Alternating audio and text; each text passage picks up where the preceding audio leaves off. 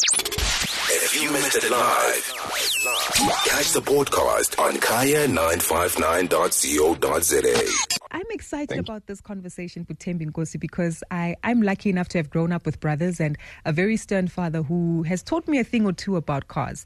But they've also strongly advised me to be very mindful and wary when I go to dealerships to uh, always go with either of them just to make sure that I don't get duped. So I guess this speaks a lot to the kind of knowledge and exposure that one does need to have, uh, especially when it comes to purchasing vehicles, which are quite a substantial asset that one will acquire. But help us understand, you know, typically the kind of information that South Africans need to be mindful of before just randomly walking into a dealership and saying, hey, I like this car.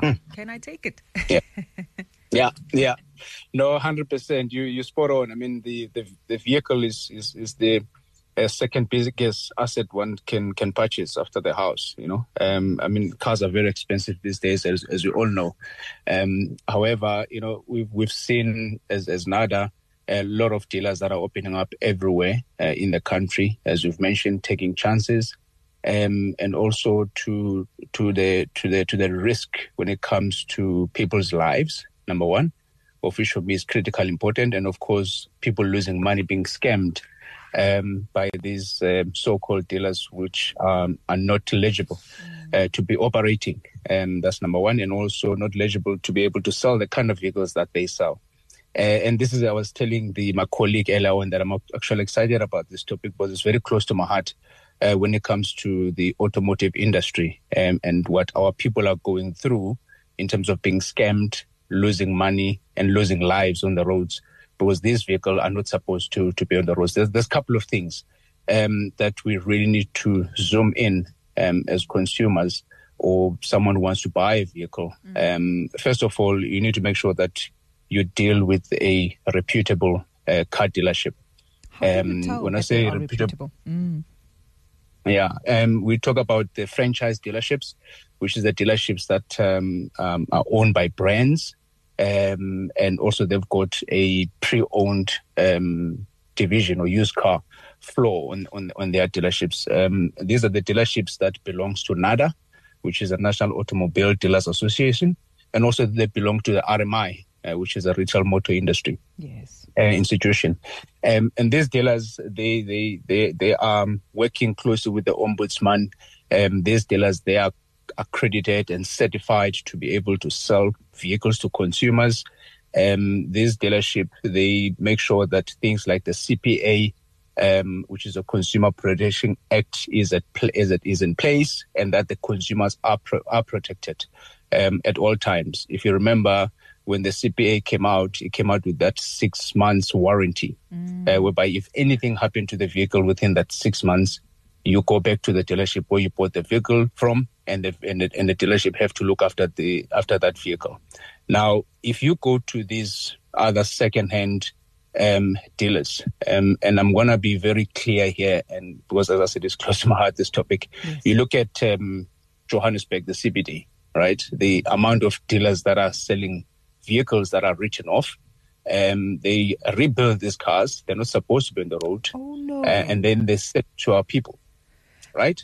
I'm intrigued Um, by that. When a vehicle is written off, is this not, uh, um, you know, registered or noted in terms of the vehicle license itself, or do they find some unscrupulous ways, essentially, just to make sure that it looks aesthetically pleasing? A cold drink can can buy you so many things. Oh man. So hundred percent. So they find a way, these guys, um, to be able to. Now, when you, for instance, when the car is written off, that car is supposed to be sold as, as scrap parts and everything else. Yes. So they go to these places, bring these vehicles into an non-approved panel beating shop, and they start to repair this vehicle themselves, you know, without the necessary tools and everything. And and then they take it and go and put it on the floor. Now listen to this and, uh, and tell me if logic is at play here. Here's a 2001 Toyota Corolla, right? Uh, it's a 1.4 manual, okay, and and this vehicle is got um, it said it's got 79,000 kilometers on the clock. Okay. How is that possible?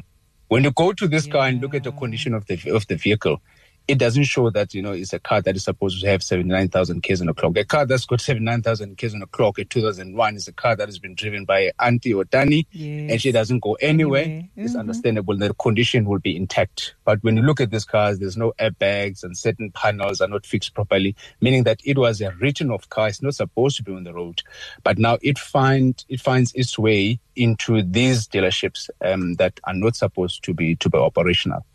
And and and to be honest with you, Gugu, it's, it's costing the state billions and billions of rands. It, it it it's taking people's lives away. I mean, if you go on the highway, just take Limpopo for instance, mm-hmm. right? And during any given time, there's always accident happening on those roads. When you look at the cars that are involved in accidents, it's these vehicles that our poor people are buying because they look cheap and also the, the mileage is low. The mileage has been reversed on that car. It's not a low mileage. Um, and uh, they ended up losing their lives um, or even, even losing that vehicle for that matter. So it is a serious, serious situation and, and people should be careful of these um, so-called used car dealers that's got great deals. Rather look for a franchise dealer, NADA approved dealer, RMI approved dealer. You, you will have a peace of mind. Mm, definitely. And I'm assuming these are documentations or information that we can request directly from the sales staff, can we? Yeah, no, hundred percent. So I just got a, a few things that you know people should look at. You know, when they come go and visit these dealerships. Yeah? And there's a there's a, something called second-hand goods certificate Yes. um, by SAPS uh, in the used car operation. Now, every year we have to renew the certificate as the uh, as the as the franchise dealers um, or reputable uh, car dealers. It doesn't have to be a, a, a franchise dealer, but in this case, of course, being a NADA, we encourage you know dealers to be to be franchise dealers. So people must always look around for the second-hand goods certificate in that particular dealership, and they should ask this question: um, that have you got the second goods uh, certificate in your business? Because remember that that used car dealer is not doing the client a favor. So the customer have to ask any question to make sure that they're buying the car at the right place. And the other one is the NCR certificate, which is a National Credit Regulator certificate. I mean, if the used car operation doesn't have that, that means that that used car operation is not supposed to be there. If they don't have the second good certificate from the SAPS, mm. then they're not supposed to be operational there, right?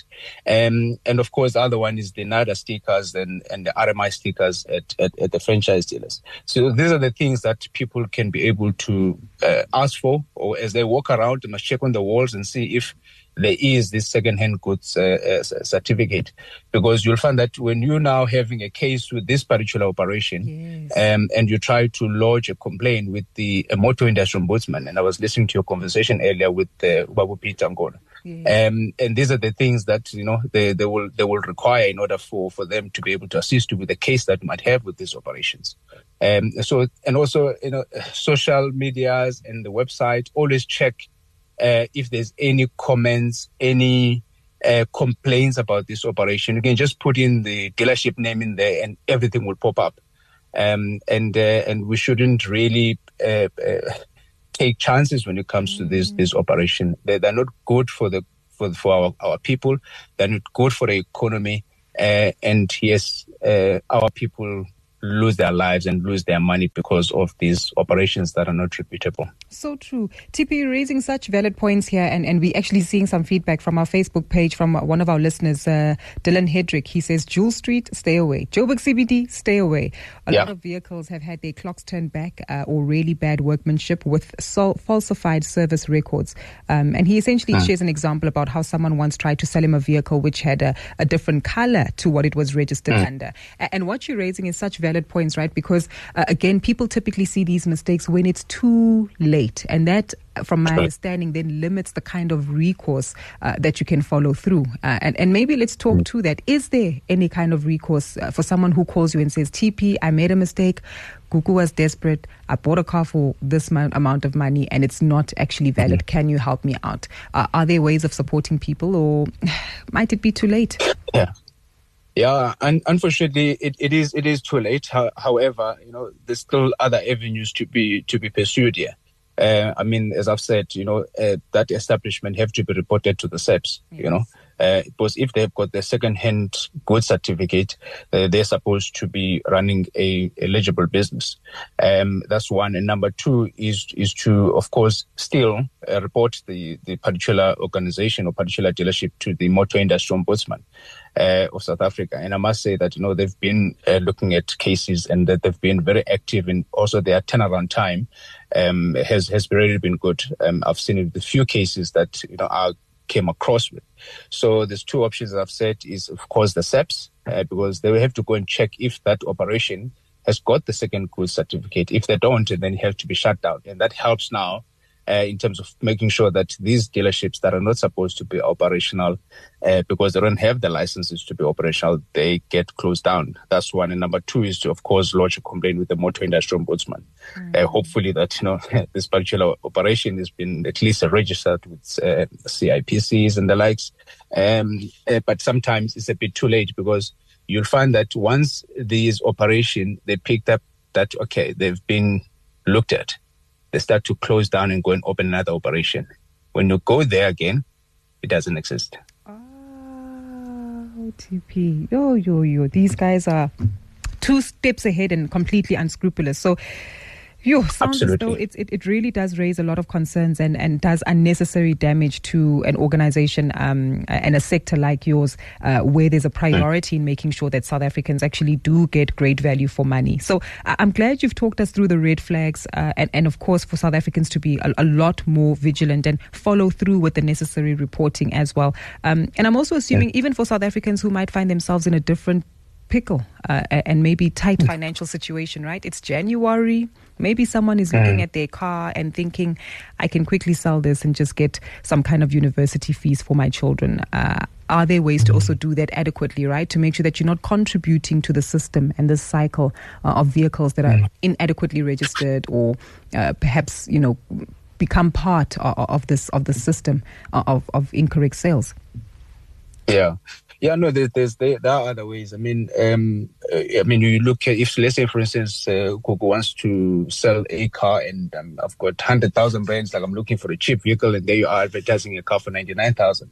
I think first of all is for me to get the service history of that vehicle. Mm-hmm. Uh, how you get the service history, you ask the person that is selling the vehicle to send you the license disc of the car. Yes. Um, the license disc will show the VIN number of the vehicle. And let's say it's a, a particular brand. You phone a franchise dealer that's got that particular brand to say, can you check for me when was the last service done on this particular vehicle? Um, so there are ways, uh, not, not the best of ways to check at the moment. The systems are not yet there uh, to curb these particular activities from, from happening. But I think the industry is moving in the right direction. I mean, right now, currently, there is a system whereby you can be able to check and see if this vehicle has been involved in an accident mm-hmm. and there's mm-hmm. been repair work done on this vehicle. Um, and that, unfortunately, that, that information, you can only obtain it if that particular vehicle at the time of being repaired was under the insurance and there was an insurance claim. So at least there are ways to mitigate the risk as much as you can. Uh, but I think there's still a lot that uh, needs to be done to regulate these used car operations and also to put systems in place uh, to be, in order to check uh, these particular vehicles. But as I've said, the first one in this case is to get the license disc, which have a VIN number and everything. Just check with the SAPS as well, and just check with the um, with the with the franchise uh, dealer to see when last was the service done on that car. Yes. If it's an older vehicle, you might find that it used to be serviced at the at the at the franchise dealer, but then someone else, the person then took the vehicle to any other repair center. But at least it kind of like give you a guideline as to when last has this particular vehicle being serviced by an approved uh, franchise uh, brand for that particular vehicle. Mm, definitely. If all else fails, TP, I'm just calling you. you, you, you, you got my number. Call, call, call me. Um, but yeah, this is a very, very serious topic, and I wish that uh, one of these days we'll have more time to look into these things yes. uh, and, and give people as much um, uh, guidelines and as possible because it's actually heartbreaking to see what's happening out there. Yeah, your hard earned money, you go through the effort only to be duped uh, by someone who's actually taking you for a ride on, uh, uh, and and benefiting from your hard earned income and not necessarily having the right uh, recourse to follow through with it. But this is why we enjoy speaking to you, TP, because you help educate us and inform us and also keep us alert uh, to some of the uh, uh, unscrupulous activities happening out there. Thank you so much for your time this evening, sir. If you missed it live, catch the podcast on kaya959.co.za.